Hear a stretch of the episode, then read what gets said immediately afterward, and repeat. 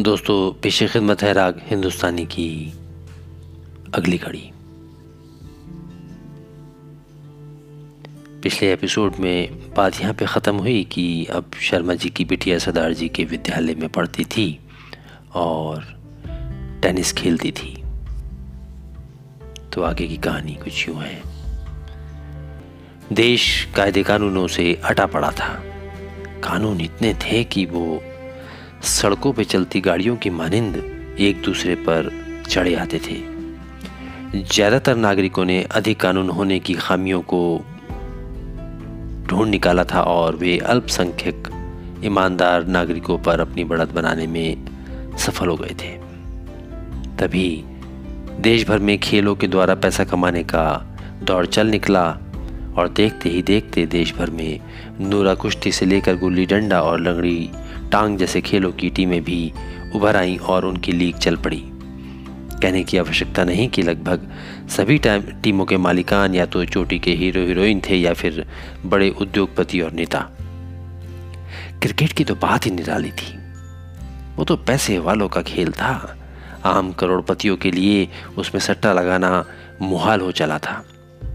Zimbabwe और Ireland जैसी पिटी हुई टीमों का मैच किसी बुलावायो नामक शहर के मध्य भी खेला जा रहा हो तो भी वो राजकोट, उदयपुर, मुजफ्फरनगर जैसे शहरों में सैकड़ों करोड़ रुपए का व्यापार देकर जाता था।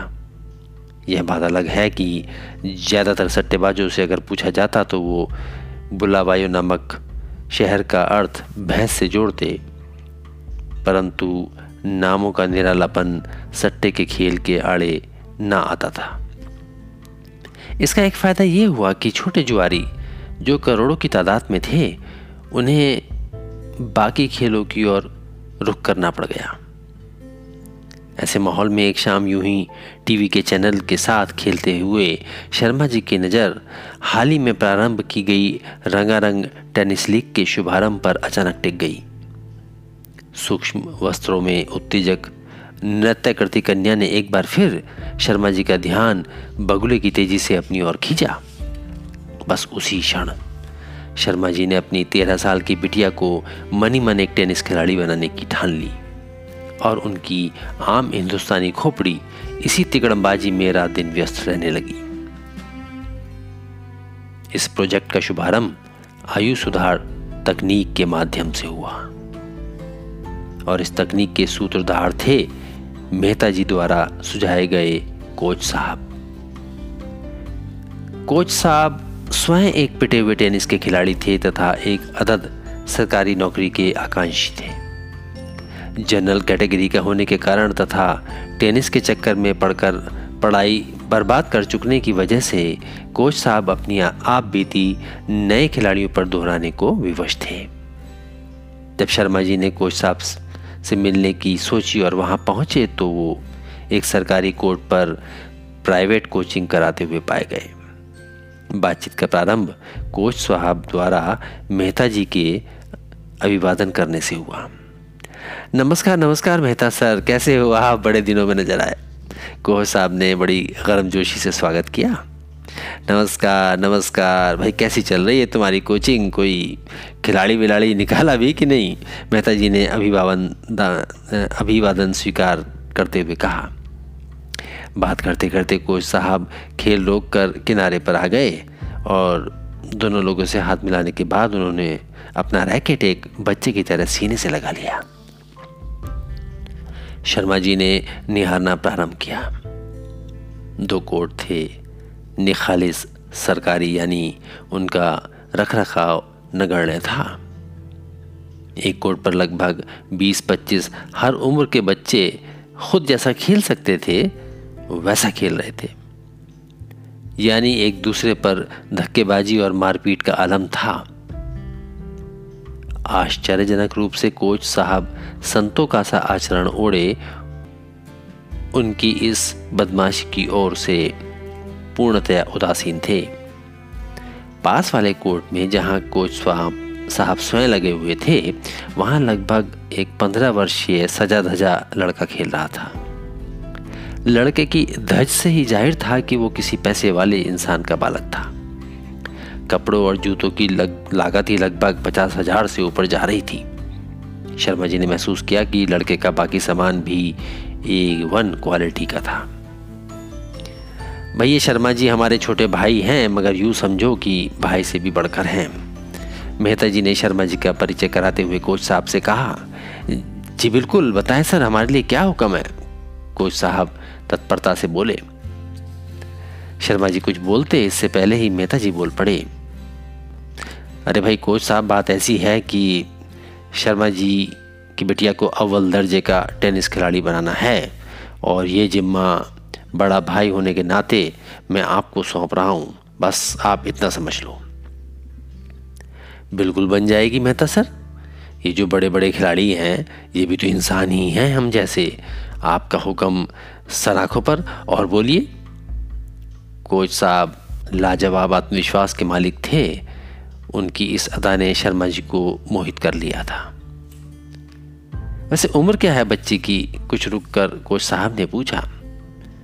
इसी साल तेरह की हुई है, अब चौदहवें में है। शर्मा जी ने जवाब दिया कोच साहब कुछ देर सोचते रहे, बाकी दोनों लोग उनके कुछ बोलने का इंतज़ार करते रहे।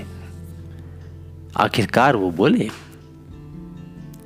कुछ लेट तो ज़रूर है भाई साहब, मगर कोई बात नहीं, इसका इलाज भी है हमारे पास। क्या मतलब? मेहता जी ने सवाल दागा। जवाब में कोच साहब ने खुद सवाल खड़ा किया, सर जी, ये जो लड़का खेल रहा है बगल में, इसकी क्या उम्र होगी आपके हिसाब से? भाई, पंद्रह सोलह से कम का क्या होगा? जवाब में शर्मा जी ने बोला हाँ हाँ बिल्कुल, मूछें आ रही हैं मेहता जी ने हाँ में हाँ मिलाई। बड़ी आइडिया लगाया सर ने, कोच साहब खुश होकर बोले। फिर कुछ करीब आकर धीरे से फुसफुसा कर कहा मेरे पास एक साल से आ रहा है और पता है इसकी कागज़ी उम्र कितनी है? कितनी? सुनने वाले एक साथ बोले, बारह साल। और अपनी कैटेगरी के खिलाड़ियों की ऐसी रेल बनाता है कि बस पूछो मत। कोई साहब ने आगे कहा कि, भाई साहब, अगर बिटिया को लंबा खिलाना है तो उसकी उम्र कम करनी पड़ेगी। वरना तो आजकल टिकना मुश्किल है। ऐसे ऐसे सांड जैसे बच्चे चौदह बारह साल की कैटेगरी में खेल रहे हैं कि देखने वाले को शर्म आ जाए। बस एक यही तरीका है। अच्छा ये हाल है? मेहता जी बोले, बहुत बुरा हाल है, सर। ये देखिए, मैं आपको कुछ दिखाता हूँ। कहकर कोच साहब ने अपने फ़ोन को जेब से निकाला और उसके साथ खेलने लगे। कुछ देर बाद एक फ़ोटो दिखाते हुए बोले सर अच्छा ये देखकर बताओ कि इस बच्ची की उम्र कितनी होगी? भाई, उम्र तो अच्छी खासी लगती है, ब्याह के लायक होगी मेहता जी बोले। कोच साहब किलकारी मारकर हंसे और फिर हँसी रोक कर कहने लगे कि ये इस बार की भाई साहब अंडर फोर्टीन की चैंपियन है। अब बताइए एज ना खाए तो क्या करें? है कोई तुक भाई, बात तो आपकी ठीक है, कोच साहब। आप जैसा कहते हैं, फिर वैसा ही किया जाए। अब आप ही बताइए कि होगा कैसे? शर्मा जी ने सवाल किया। आसानी से हो जाएगा, सर। खिलाड़ियों के रजिस्ट्रेशन के लिए दो डॉक्यूमेंट चाहिए होते हैं और वो तो हमारे मेहता जी के बाएँ हाथ का खेल है। कहते कहते मज़ाक में आकर कोच साहब ने मेहता जी का बायां कंधा पकड़कर ज़ोर से हिला दिया और हंस पड़े। मेहता जी गिरते गिरते बचे। मगर इस तसल्ली ने शर्मा जी की गिरती हुई तबीयत को संभाल लिया। उधर अब कोच साहब अपनी ही रॉ में आकर बोले जा रहे थे। सर जी, कुश्ती, टेबल टेनिस वगैरह की तो बात ही छोड़ो। क्रिकेट तो सबको दिखता है ना। ये जो हमारे भारतीय टीम टीम के कप्तान साहब, आपको तो याद होगा जब ये नए नए टीम में आए थे तो अंडर 19 से आए थे। तभी दो बच्चों के बाप लगते थे। पच्चीस की उम्र तक तो बंदे के सारे बाल सफ़ेद हो गए थे। मैं तो कहता हूँ, सर धूप में भी नहीं हुए होंगे, क्योंकि हर वक्त तो टोपी लगा कर रखते थे। आज देखिए, अपने को बत्तीस का बताते हैं। हैं, पैंतालीस से कम क्या होगा जी? हैं जी? कोच साहब अब जल्दी जल्दी बोल रहे थे और उन्होंने स्पीड पकड़ ली थी। और ऊपर वाले ने कौन सी कम रहमत बख्शी है? फुटबॉल, कुश्ती, न जाने कितने टीमों के मालिक हैं, कितनी कंपनियों में पैसा लगा है।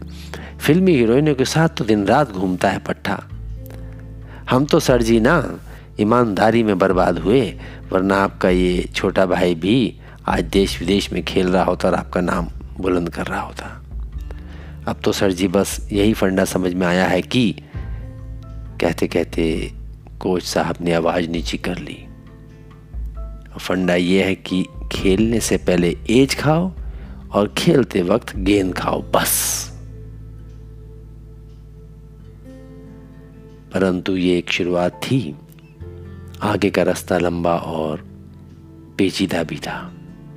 फिर भी आयु सुधार तकनीक सरल और फौरी तौर पर फ़ायदा पहुँचाने में कमाल की कारगर सिद्ध हुई।